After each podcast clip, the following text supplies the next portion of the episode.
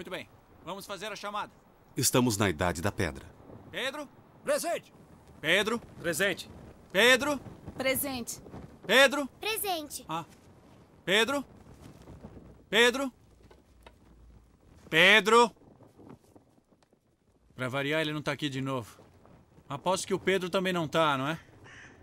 Como sempre. Sempre juntos esses dois.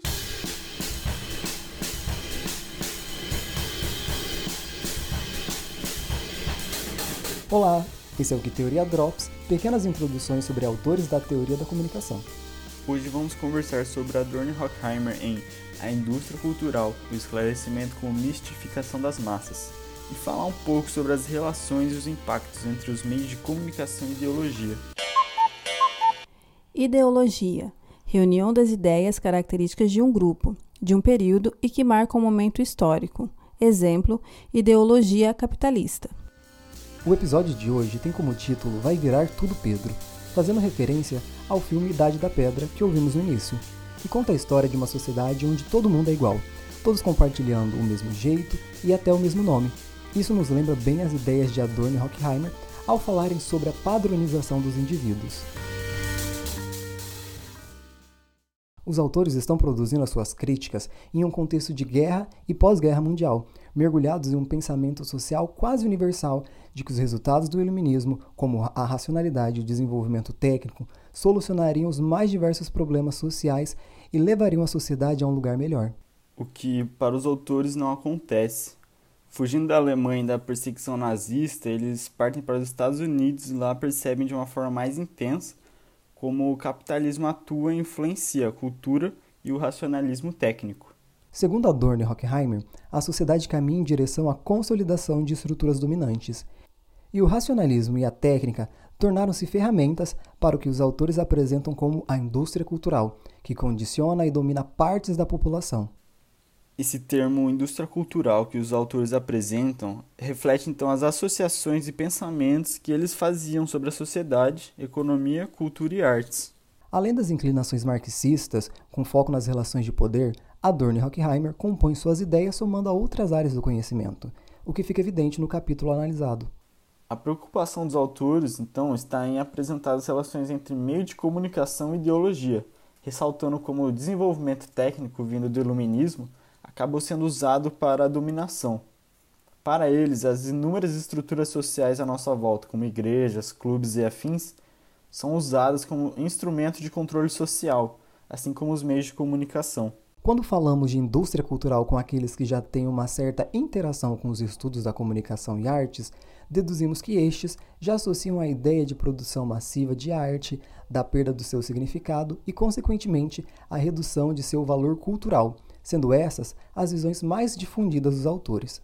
Para muitos, essa é como classista, por inferiorizar e relativar outras formas de arte e expressões culturais, mas ela não se fixa apenas nisso. A intenção dos autores era explicar como a indústria cultural, além de seguir a lógica capitalista com foco na produtividade para o lucro, também usa suas produções como meio de dispersar formas de agir e pensar, garantindo a existência de uma ideologia fixa entre dominadores e dominados. Por inserir no dia a dia das pessoas representações de formas de agir, pensar e desejar, a indústria impossibilita que a massa pense livremente, que imagine o que queira a diferença.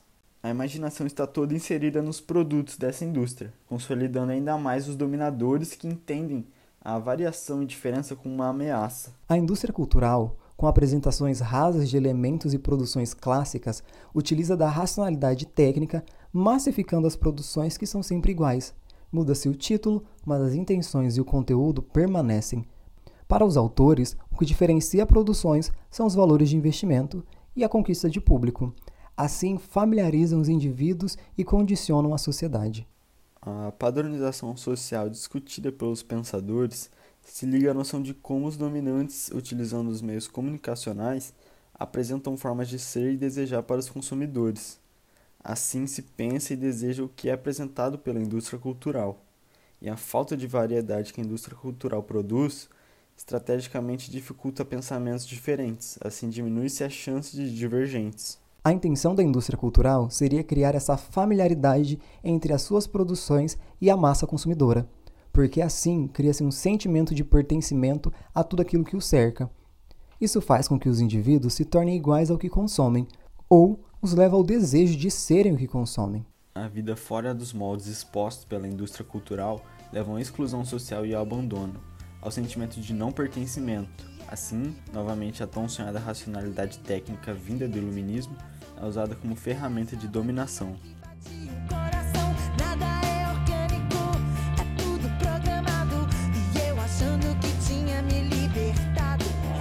Os autores ainda enfatizam como as ideias do iluminismo e liberalismo na sociedade doutrinada e condicionada tornam-se mentiras. Os avanços iluministas estão sendo usados para a padronização e mecanização das produções que cooperam para a não existência da liberdade real, porque agora não é mais possível escolher, cabe apenas aceitar o que é apresentado. As produções da indústria cultural buscam sempre criar essa familiaridade, ou também simplificar os clássicos culturais. Isso faz com que a massa tenha a impressão de que teve acesso à cultura como um todo. Lembramos aqui que cultura, para os autores, está ligada à visão de produções clássicas, as valorizando como profundas e ricas de significado. Ao mesmo tempo que a indústria cultural gera o prazer, pois serve de alívio aos consumidores, ela aprisiona, pois condiciona e revela possibilidades limitadas de desejos e pensamentos. Para os autores, o cinema é um dos agentes eficazes da indústria cultural, funcionando como um grande difusor de ideologia, das possibilidades limitadas de ser, do prazer e do alívio para a massa, que quase em um modo automático apenas consome e não questiona. Segundo Adorno e Horkheimer, podemos pensar em como os meios de comunicação são usados para firmar a dominação e propagar ideologia. Usando de exemplo o filme O Mágico de Oz de mil novecentos e trinta e nove, produção estadunidense, entre guerras, planejada para uma população desacreditada do futuro e atormentada pelo caos que vivia, vemos discursos que incitam a fuga da realidade, reforçam a ideia de mudança, de esforço para transformar seus problemas e a crença de que tudo irá melhorar. A indústria cultural está para além do lucro. Ela está diretamente ligada à dominação e subordinação. Quanto mais firmes se tornam as posições da indústria cultural, mais sumariamente ela pode proceder com as necessidades dos consumidores, produzindo-as, dirigindo-as, disciplinando-as e, inclusive, suspendendo a diversão. Nenhuma barreira se eleva contra o progresso cultural.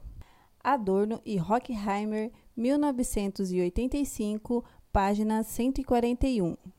Com a citação direta dos autores, finalizamos o episódio de hoje. De uma temática e de um texto denso, e de uma leitura não muito fluida, devido à quantidade imensa de referências e associações, mas que por fim pode ser entendido com o auxílio de aproximações com a nossa realidade. Assim vemos como há influência da indústria cultural na vida coletiva.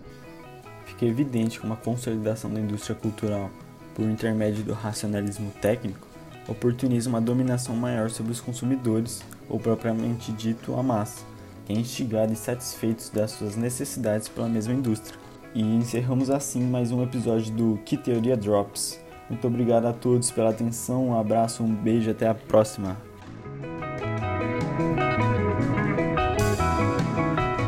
Que Teoria Drops trata-se de um podcast preparado para a disciplina de Teorias da Comunicação, sobre a docência de Gustavo Ferreira, roteiro de Andrei Cruz, Murilo Mócova e Lorenzo Vela, narração de Andrei Cruz, Murilo Mócova, edição de Lorenzo Vela e narração externa de Jaqueline Cruz.